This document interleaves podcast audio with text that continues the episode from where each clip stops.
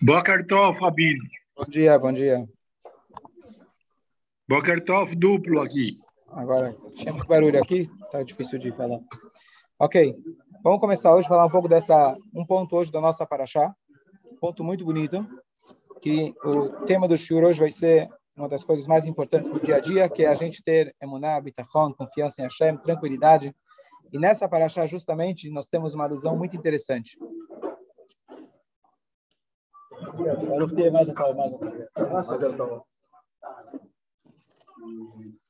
Quando começou o coronavírus, então, para algumas pessoas demorou alguns meses para se adaptar.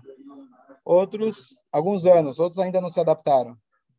Zoom, home office, aguentar a família dentro de casa, saber lavar louça. Bom dia, bom dia. Então, minha esposa, ela na época foi chamada para dar aula na escola que ela antigamente dava aula nos Estados Unidos. Falaram, olha, já que é por Zoom mesmo, então chamaram ela, que foi super bom para gente. E, e o que acontece? Quando eles precisaram adaptar, ainda não, o Zoom não era tão popular ainda, então o Rabino, diretor da, da, da escola, ele comprou todo um sistema super complexo para que eles pudessem dar as aulas. E alguém virou e falou, mas Rabino, peraí, daqui uma semana, daqui a pouquinho já vai terminar esse negócio. Né? Quando começou, você falou, vai fechar a sinagoga por quanto tempo? Um dia, dois, três? Bom dia, bom dia. E ele trouxe uma passagem dessa semana. E ele falou o seguinte: quando, quando o povo de Israel acampava, na hora que eles acampavam no deserto, eles nunca sabiam por quanto tempo eles iam ficar naquele lugar. Tiveram lugares que eles ficaram menos que um dia, e tiveram lugares que eles ficaram mais que uma década. Na hora que eles acampavam, eles faziam a montagem completa de todo Mishkan, que não era simples, todo mundo se acomodava. Por quê? Porque a próxima jornada, a próxima viagem só ia acontecer quando a nuvem levantasse voo, tchau, bom dia. E com, conforme a nuvem ia, aí eles tinham que seguir. Enquanto a nuvem está parada, aqui é nosso lugar. E aí ele falou, eu não sei quanto tempo vai durar. Mas enquanto estamos aqui, vamos gastar todos os recursos, dinheiro, etc. Bom dia, para a gente poder ter o melhor hoje. E no final se comprovou como a melhor a melhor coisa. Ele já estava na frente de muitas outras escolas, muitas outras pessoas que ele já conseguiu logo se adaptar e a escola continuou, né, continuou dentro do que era possível, continuou é, rolando. E aqui isso ficou na minha cabeça da ideia da gente conseguir viver o presente, que é super difícil. A gente conseguir saber que eu estou aqui, agora eu estou aqui, eu vou ver o máximo que eu estou aqui. Então isso tem a ver com a paraxá da semana. E a Torá fala para gente que o povo, eles viajavam conforme a nuvem. E a ideia de viajar conforme a nuvem, que quando você deita para dormir, você não sabe se amanhã você vai fazer uma viagem para a China ou amanhã você vai ficar aqui por mais 10 anos. Então, a gente ter essa confiança total, que isso também era um complemento àquela ideia do mar. Você só tinha comida para aquele dia e você precisava esperar cair mar do céu no dia seguinte. Não tinha como você guardar para o dia seguinte. Você colocava na geladeira, ele apodrecia para o dia seguinte, não adiantava. Ok, agora Chegou o silêncio, vai ficar mais fácil de se concentrar. Bom dia a todos. Dia. Quem falou bom dia antes não deu para ouvir, então bom dia aí para vocês. Ok. Então, vamos ver alguns detalhes a respeito disso, super, é, super curiosos. Aí.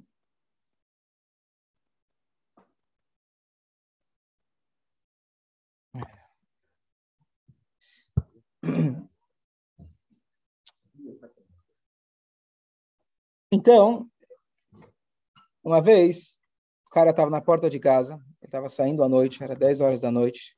Ele estava saindo e estava trancando a casa. Na hora que ele estava trancando, de repente aparece um bandido. Cara mascarado, com arma na mão. Ele vira e fala: Entra, entra! Minha esposa já está te esperando há 25 anos. Todo dia ela fala de você. Agora, finalmente, que bom que você chegou. Pode entrar. O que acontece? A gente a gente fica décadas com medo de alguma coisa que vai acontecer e aquilo, Bezrat Hashem, nunca vai acontecer. Pelo menos agora que aconteceu, já pode ficar mais calmo. Aconteceu, pronto, resolveu o assunto. Então, é, a linguagem que a Torá fala é Alpi Hashem Yahanuv, Alpi Hashem Sal.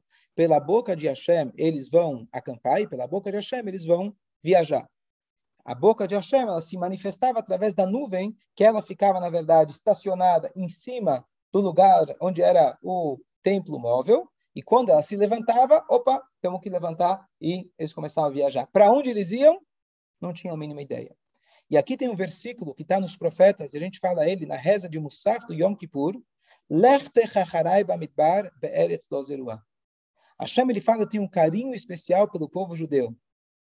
A gente conta das várias histórias que eles reclamaram, faltou fé e etc. Mas uma coisa é certeza: eles saíram do Egito sem saber para onde ir e como eles iriam sobreviver no deserto.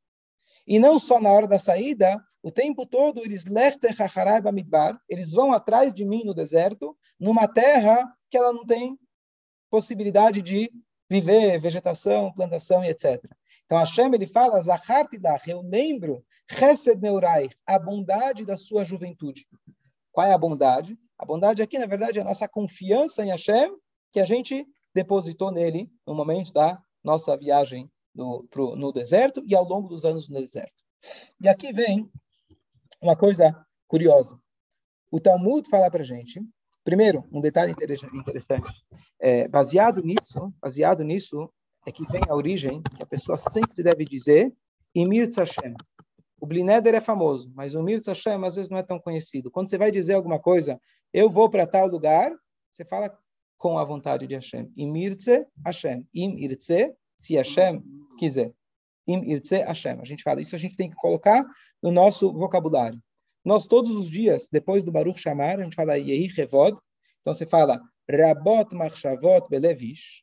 Muitos são os pensamentos do homem. Vatzat Hashem itakum. E a ideia de Deus, ela que vai se estabelecer.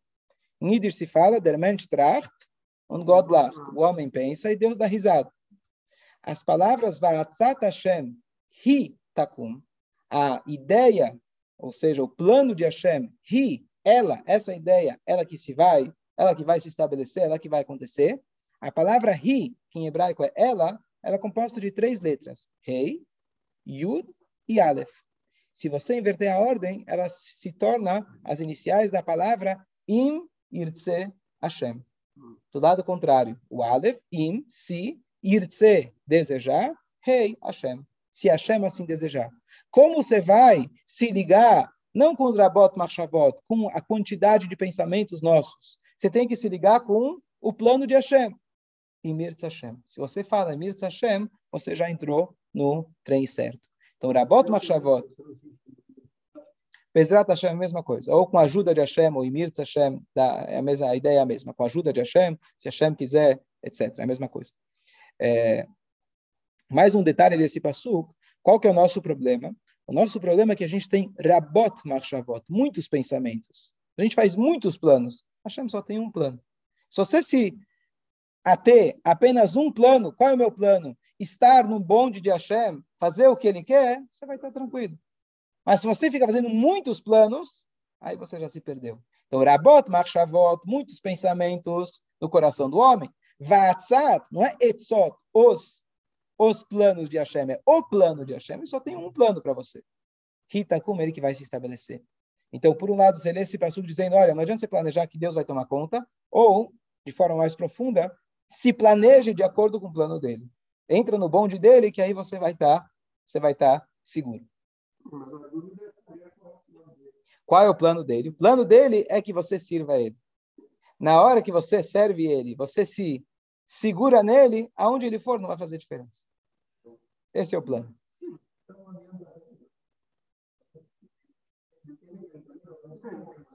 Boa, boa. Aqui a gente está falando mais daquele tipo de planejamento, por exemplo, como eu vou fazer para ganhar dinheiro? Então tá bom, então pede para Deus, porque ele é o ele é o ele é o motorista. É para ele que você tem que pedir.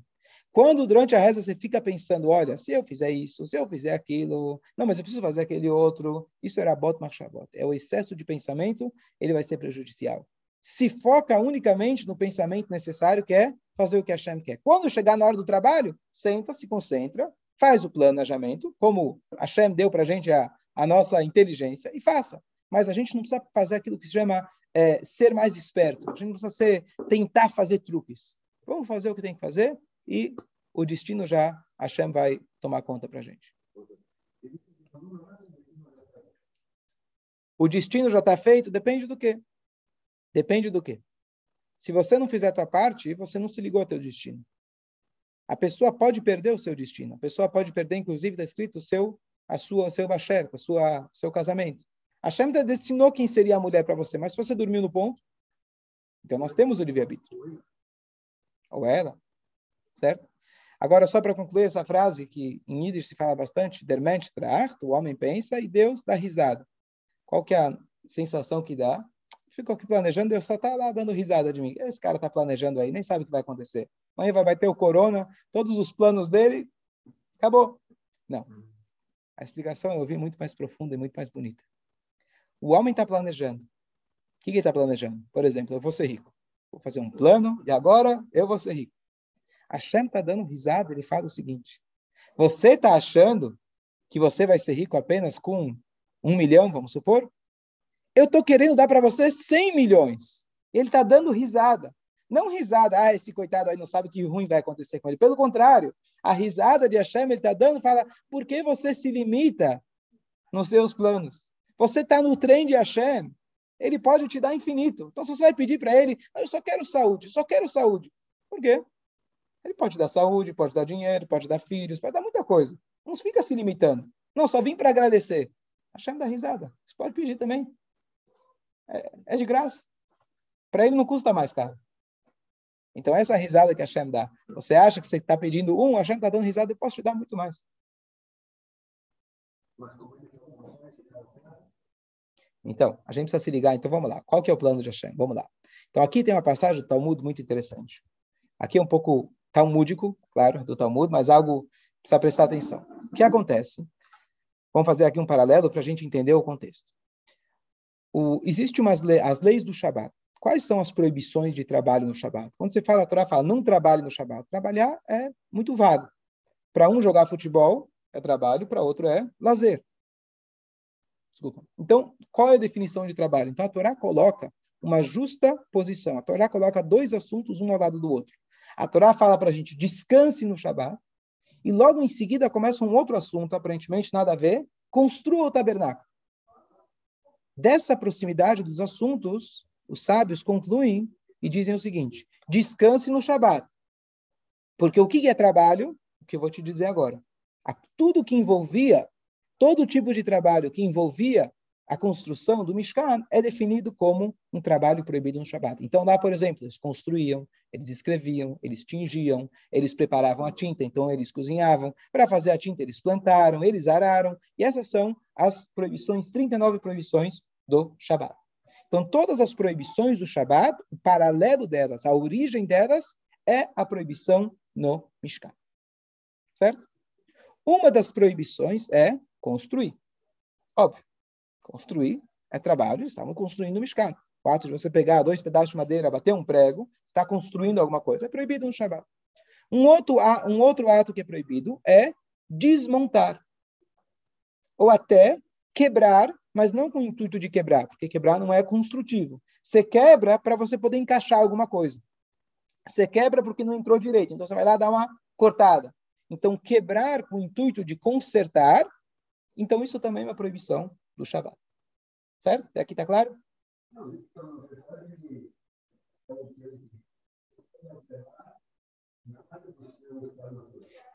Ok, não é perfeita essa, essa, essa descrição. Não alterar nada do seu estado natural, porque você acorda de manhã, você já está alterando muita coisa. Você acorda, você estava sentado, você estava deitado, agora está de pé. Então, qual é a definição precisa? São essas 39 melachot.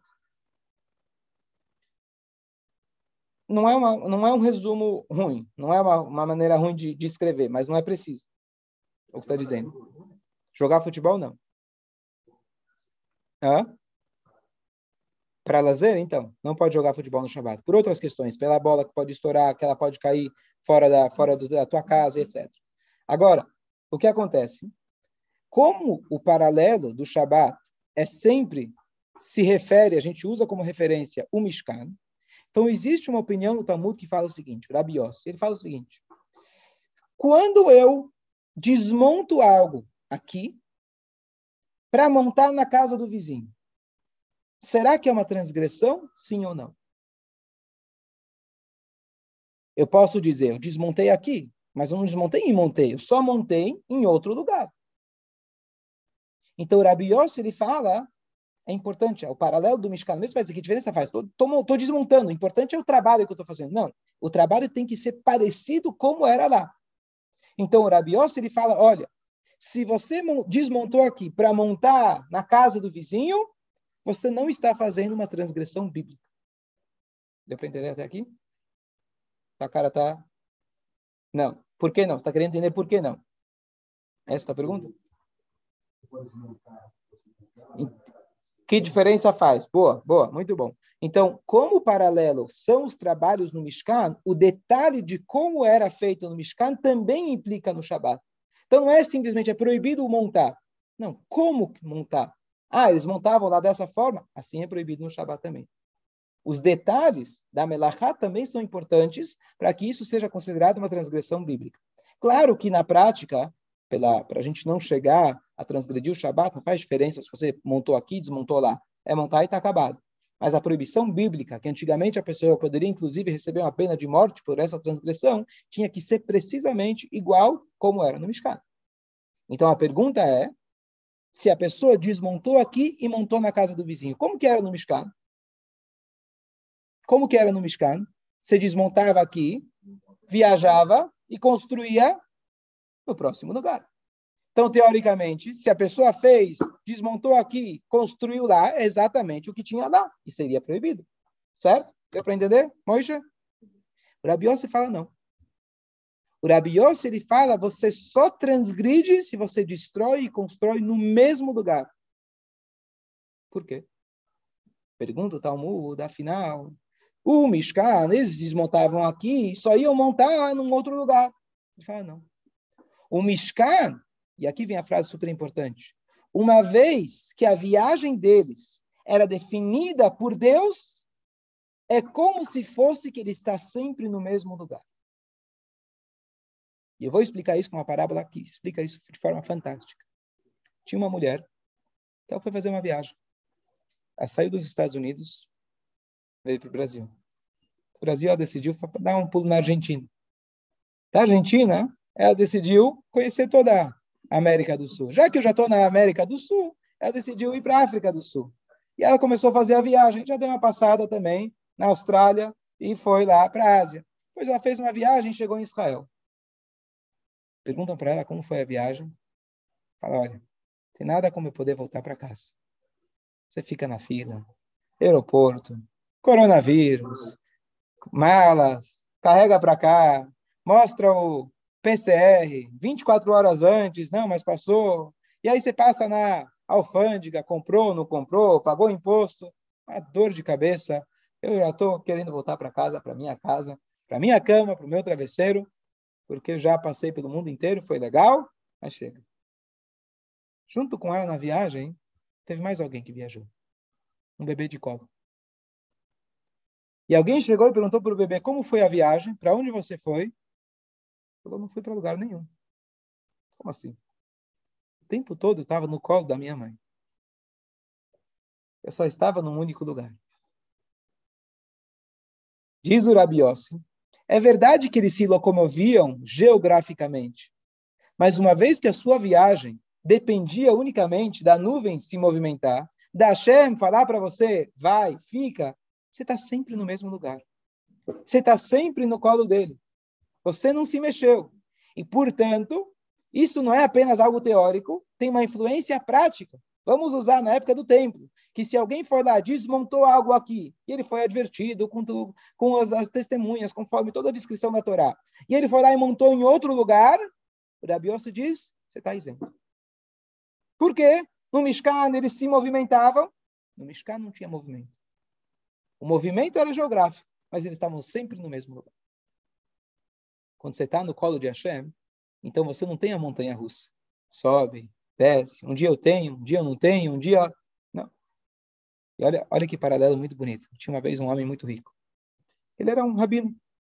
E ele vinha toda semana na sinagoga e falava: gente, tem que acreditar em Deus. Deus é bom. E a turma cochichava: é. Né? O cara aí fazendo 10 milhões por mês, a gente mal paga as contas, não consegue pagar o leitinho para as crianças. E o cara aí é fácil falar em Deus. Tá bom. Até que chegou um dia que, infelizmente, a roda da vida mudou de uma hora para outra, ele ficou endividado, Estava todo mundo esperando a hora que ele ia aparecer na sinagoga. Ele foi lá na frente e com o mesmo sorriso, com a mesma, com a mesma raiud, com a mesma força, tem que acreditar em Deus e tem que. Pessoal, opa, agora, agora o cara passou no teste. Sim. Agora dá. Vamos ouvir o que, que ele tem a dizer. E perguntaram, mas peraí, quando você tinha dinheiro, você estava bem, é fácil falar de Deus. Mas agora, como você consegue? Ele falou uma coisa muito interessante, preste atenção, também é algo talmúdico. A pessoa, qual trecho da reza que a gente tem que fazer de pé? Amidá. Amidá, tradução da palavra amidá é em pé. Tem exceções, a pessoa está viajando, mas amidá tem que ser feita em pé. Vamos dizer que eu já estou um pouco cansado. Posso apoiar um pouquinho na mesa?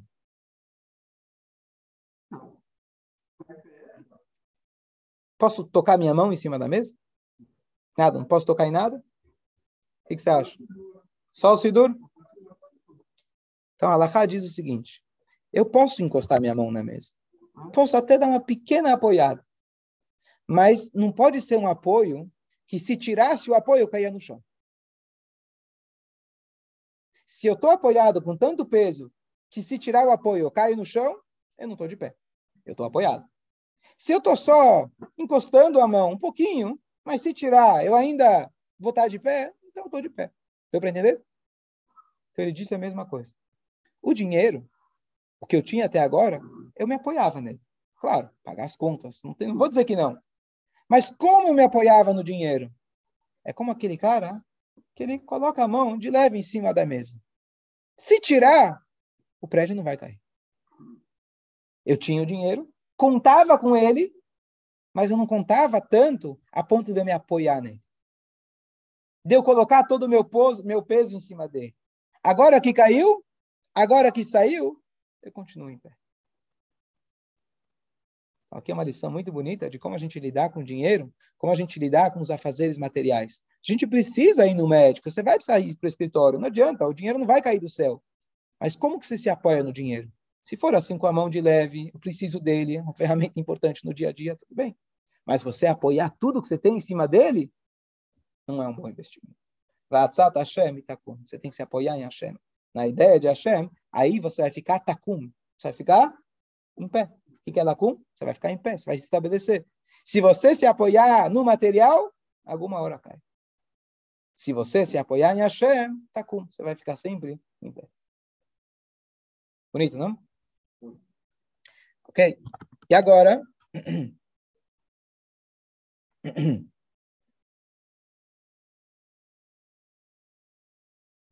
Só para concluir uma história muito bonita que eu ouvi. Tinha um homem, não sei onde ele vive, mas o nome dele é Fischel Schechter. Portanto, saber o nome da pessoa que contou a história, a gente tem mais é, é, detalhes para saber que realmente é verdade. Ele contou a seguinte história: tinha uma mulher que ela era conseguiu sobre, sobreviver ao Holocausto, deu na Polônia, conseguiu escapar, e ela chegou, ela chegou nos Estados Unidos. E ela se casou. O sonho dela era poder começar a reconstruir a família. Ela perdeu todo mundo lá, perdeu os irmãos, pais, etc. E ela falou: pelo menos eu quero aquilo que eu tive, eu quero trazer para a próxima geração. E ela se casou e não conseguia engravidar, não conseguia engravidar e começou fazer vários exames, passar por vários médicos, até que um dia ela chegou no top top. O médico examinou ela, viu todos os exames, e ele virou e falou para ela: Sinto lhe dizer, mas vai nascer pelo na minha palma da mão quando você tiver filhos. Ou seja, Ensikui. Não tem chance. Bom, a mulher já estava quebrada, agora estava destruída. Ela decidiu então pegar o ônibus para casa. Ela sentou no ônibus, chorando, claro. E ela estava indo para casa. Todo mundo foi saindo, saindo, saindo, até que chegou na destino final, chegou na estacionamento do ônibus. O motorista falou: "Faz favor, ela continuou sentada, pode sair?" Olha, eu não tenho para onde sair. Não tenho para onde ir. Não tenho para onde. Falou: "Olha, eu vou fechar, eu vou trancar, sai ficar aqui, faz favor, vai embora." Tá bom? E ela começou a lembrar, quando ela estava no ônibus, ela começou a lembrar qual foi a história dela. Quando ela estava na Polônia, os nazistas já estavam invadindo, a família dela tinha feito um bunker, um esconderijo, embaixo da mesa da sala. tinha um tapete, e lá eles, quando aparecia alguma suspeita, eles se escondiam lá. Só que alguém tinha que ficar de fora, para poder fechar, colocar o tapete e botar a mesa em cima. E ela sempre se colocava como voluntária para fazer isso pela família. Era uma menina pequena, e ela se escondia no armário. Ela conta que um dia os nazistas entraram na casa dela, quebraram tudo, foram e já estavam indo embora, não acharam ninguém. Mas de repente eles viram alguma coisinha embaixo da mesa que eles suspeitaram. Tinha alguma coisa saindo. Mexeram a mesa, tiraram o travesseiro, tiraram o tapete e toda a família dela, Deus nos livre, já não está mais. Eu estava no armário e não me encontraram. Não me encontraram. E eu consegui sobreviver. E eu agora tentando, viro para Hashem, ela conta a história, eu viro para Hashem e falo, Hashem, não é possível. Com tudo que eu já passei, a única coisa que eu quero na minha vida, que eu mais quero na minha vida é poder ter a minha própria família. Um ano depois ela teve o primeiro filho. Ela não teve um filho, ela teve 14 filhos. Netos, por isso eu falei o nome, netos e bisnetos. Netos e bisnetos. E esse homem que contou a história, esse Fischel, anotei o nome dele, Schechter, ele conta, ele fala, eu ouvi essa história não de segunda mão, eu ouvi essa história de primeira mão. Porque essa mulher é minha mãe.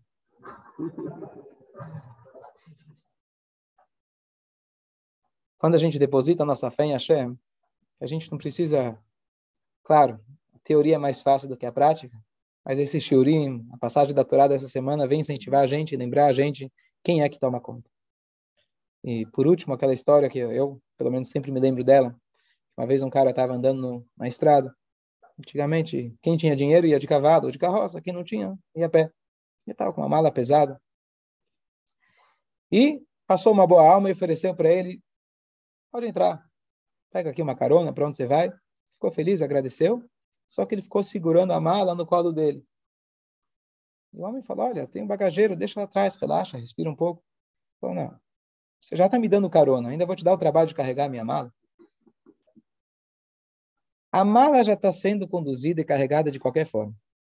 A mala nossa de etzot, de planejamentos, a nossa mala de preocupações e pensamentos, já está sendo conduzida de qualquer forma. Não vai mudar nada. Você tem que fazer apenas a sua parte. Apenas entrar na carroça. Se você não entrar, aí, aí não tem jeito. Faça a sua parte. Mas ela já está sendo, sim, aí vem a, a questão do destino, ela já está sendo conduzida de qualquer forma. Ok? Dá para ouvir? Então, a única coisa que você precisa é entrega. Solta. Solta. Let go. Deixa. E é muito difícil.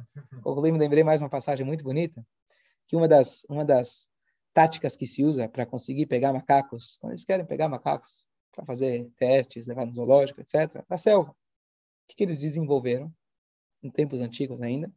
Desenvolveram uma, uma cesta, uma caixa fechada.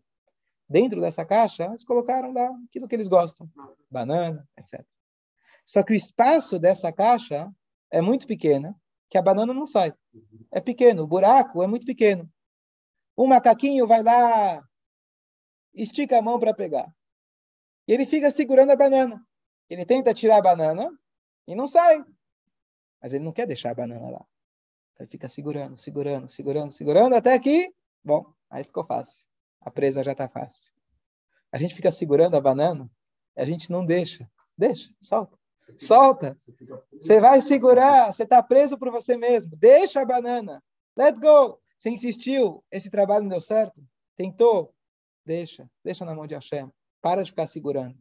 Se você ficar segurando demais, você vai ser pego. Bom dia a todos. Bom dia.